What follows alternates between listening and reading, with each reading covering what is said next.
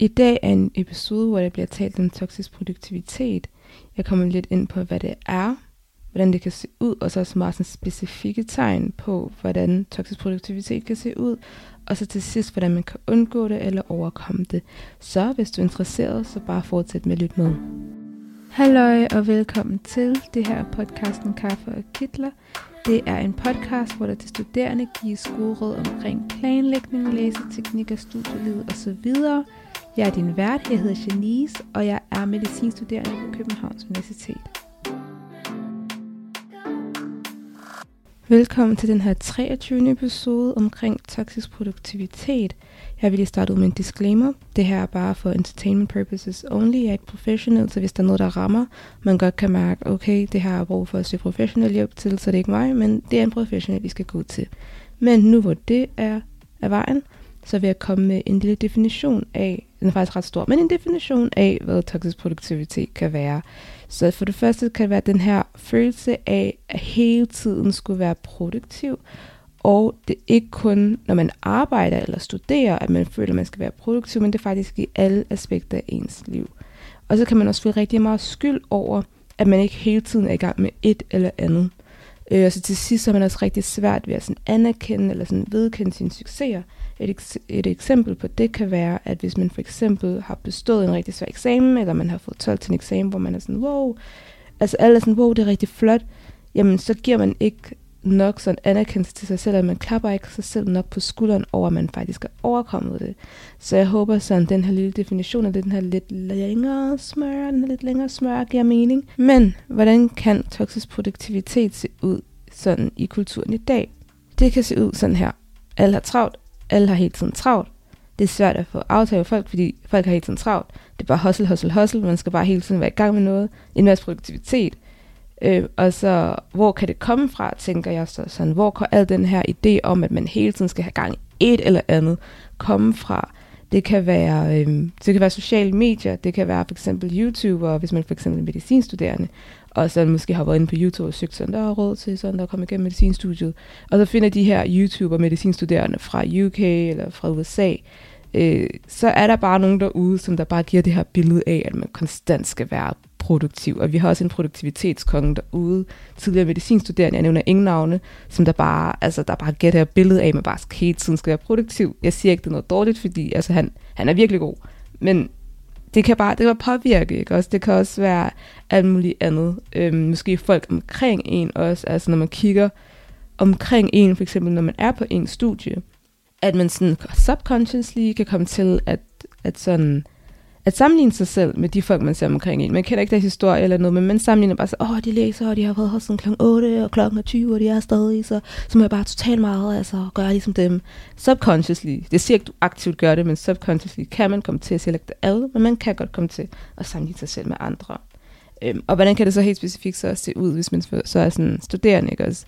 Det kan ligne, at fra mandag til fredag, så hedder det bare læs, læs, læs, læs, læs. Fra lørdag til søndag, eller fredag til søndag, hvis det er ens weekend, så er det bare arbejde, arbejde, arbejde. Sådan. Så enten læser man, eller så har man sit studiejob, hvor man arbejder. Og så selvfølgelig, fordi vi lever i 2023, ikke også, så skal man jo også være, have plads til at være 100% på, når man er sammen med sine venner, 100% på, når man er sammen med sin familie, øh, 100% på, når man er sammen med sine bekendte, alle de fritidsaktiviteter, man har. Hvis man spiller Playstation, så skal man også have masser af tid til det ens fritid. Man har selvfølgelig også lige startet en side hustle der, en business der, og 500 ting der. Og så er det jo også, at man har en hel YouTube-kanal, som man også skal passe på. Altså det jeg prøver at sige, det er, at folk har gang i en hel masse ting. Øh, og om der er nok timer på dagen til alle de her ting, udover at man også læser og arbejder, jamen det ved jeg ikke. Øh, og så spørgsmålet jo, altså her, er det travlhed, eller er det toksisk produktivitet, ikke også? Altså, det er jo det store spørgsmål.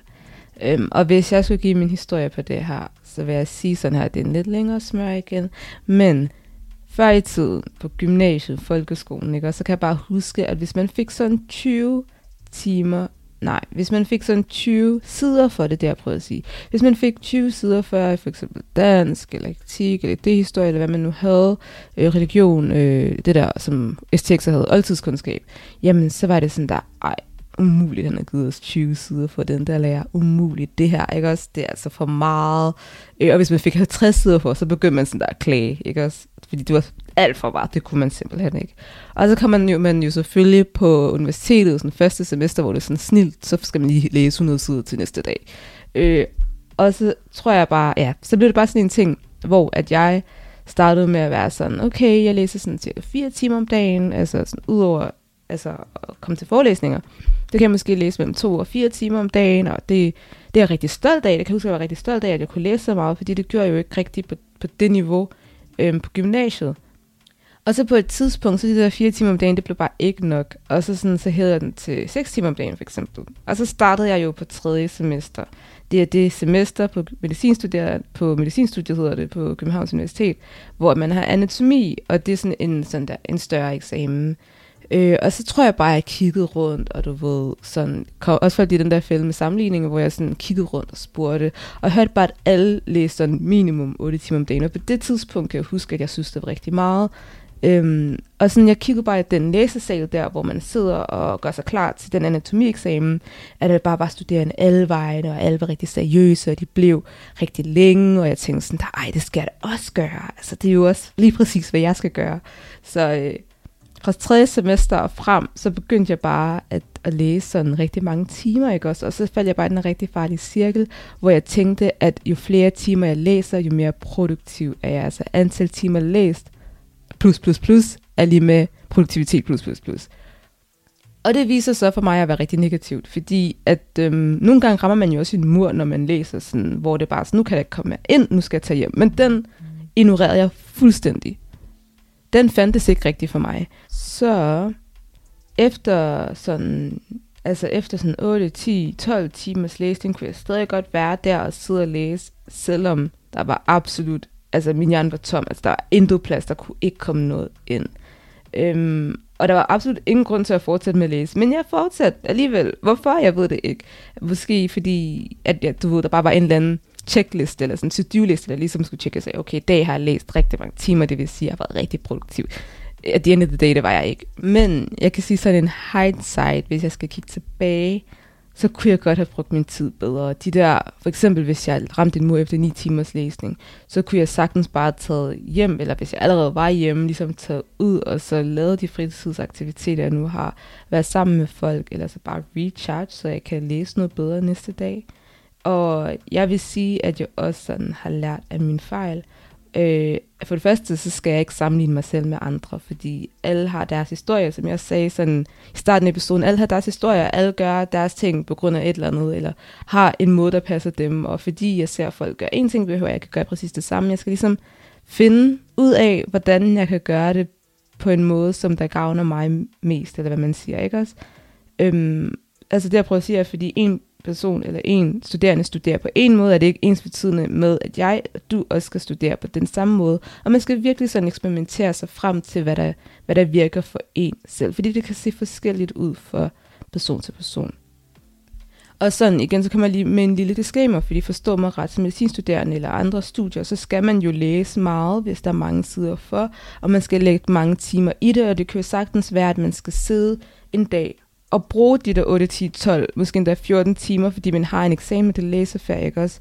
Men det er også prøvet at sige, at man skal lægge en grænse, hvis du ved, du har nået dit limit for den dag, og så skal man ikke presse sig selv til at gøre noget, man ikke kan alligevel, hvis det giver mening.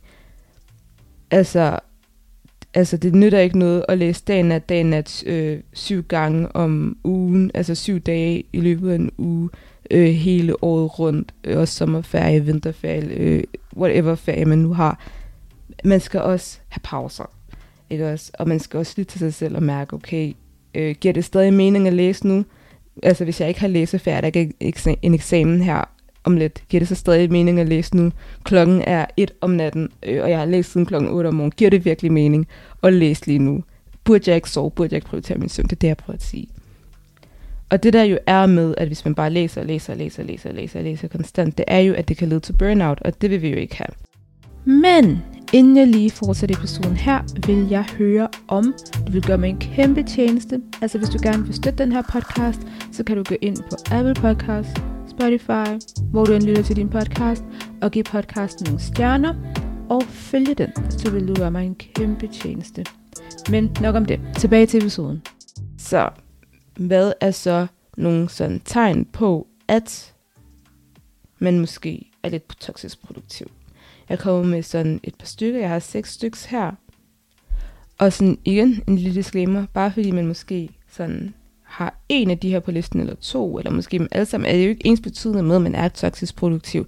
Det kan være, at man for eksempel bare er sådan der i ens læseferie, og det er jo rigtig godt, fordi man skal læse meget i ens læseferie. Så det her mere måske, hvis man sådan konstant, altså også i sommerferien, er sådan hele tiden, altså også når man er ferie, når man skal have pause, når man er sammen med andre, og sådan skal, burde koble af, at man hele tiden er sådan her. Nummer et er, at man har svært ved at tage pauser. Øhm, hvis det arbejde, så er det, man arbejder mange timer med rigtig, rigtig lidt pause. Hvis det sådan studerer læsning, så er det, man læser rigtig mange timer med rigtig lidt pause. Tegn nummer to, det er, at man hele tiden føler, at man skal være i gang med et eller andet. Tegn nummer tre, det er, at man arbejder slash studerer flere timer, selvom det ikke rigtig er nødvendigt mere. Tegn nummer 4, det er, at man får skyldfølelse, hvis man ikke er produktiv. Så hvis man laver en eller anden aktivitet, der ikke er lige med produktivitet, så vil det, at man får mega meget skyldfølelse og får lyst til at gå tilbage til at lave noget, som man betegner som produktivt. Nummer 5, tegn nummer 5, det er, at man fokuserer mere på ens to-do-liste, end ens mentale helbred, eller fysiske helbred, eller ens relationer, altså alt det sunde, ikke også? Og så tegn nummer 6, det sidste, det er, at man også multitasker konstant. Så, hvordan kan man undgå toksisk produktivitet? Så det er den sidste, jeg vil snakke om. Hvordan kan man undgå at være toksisk produktiv? Der vil jeg komme ind på fem ting, man kan gøre for at undgå det. Det første, man kan gøre, det er, at man skal være god til at separere skole og fritid, eller arbejde og fritid. Altså man skal sætte boundaries, man skal sætte grænser, så man kan sige sådan her, okay, nu så er det skole, og nu så er det fritid, punktum. Man skal virkelig sætte en grænse mellem de to. Nummer to ting, man kan gøre, det er at tage flere pauser, altså bare være god til at tage pauser. Nummer tre ting, man kan gøre, det er, at man også skal have det okay med at tage tid til at lave ingenting. Altså hvis der er brug for at koble af 100%, så gør det. Øhm, og så det også, handler det også om at kende omstændighederne. Hvis man har en eksamen om en uge, og man kun kan, kun kan sådan der 5%, 10% af pensum, så skal du studere. You need to study fame. Så skal du studere. Punktum. Altså vær realistisk. Du skal studere, fordi du, du kan ikke 95% af pensum. Du, du bliver nødt til at studere, min ven. Virkelig. Altså, punktum. Men hvis du er færdig med den eksamen, eller du har sådan 6 måneder til en eksamen, så går det nok, at du lige tager lidt tid til at lave ingenting, fordi du er jo hele tiden produktiv. Sådan det andet tid, ikke også? Den fjerde ting, man kan gøre for at undgå at være toksisk produktiv, det er virkelig sådan at prioritere tid til relationer, øh, til fritid og sociale relationer, og hvis man har brug for det, så kan man også sådan der planlægge det sådan meget meget, meget, meget sådan nøjtant, eller meget sådan direkte sådan ind i ens kalender. Også med, selvom man ikke har en aftale, bare sådan, okay, den her dag bliver jeg nødt til at finde en eller anden aftale, og jeg går ud og skriver til alle, eller ringer til alle, fordi jeg bliver nødt til at finde et eller andet, jeg skal lave med den her person den her dag. Og den femte og sidste ting, man kan gøre, det er at prioritere sin søvn.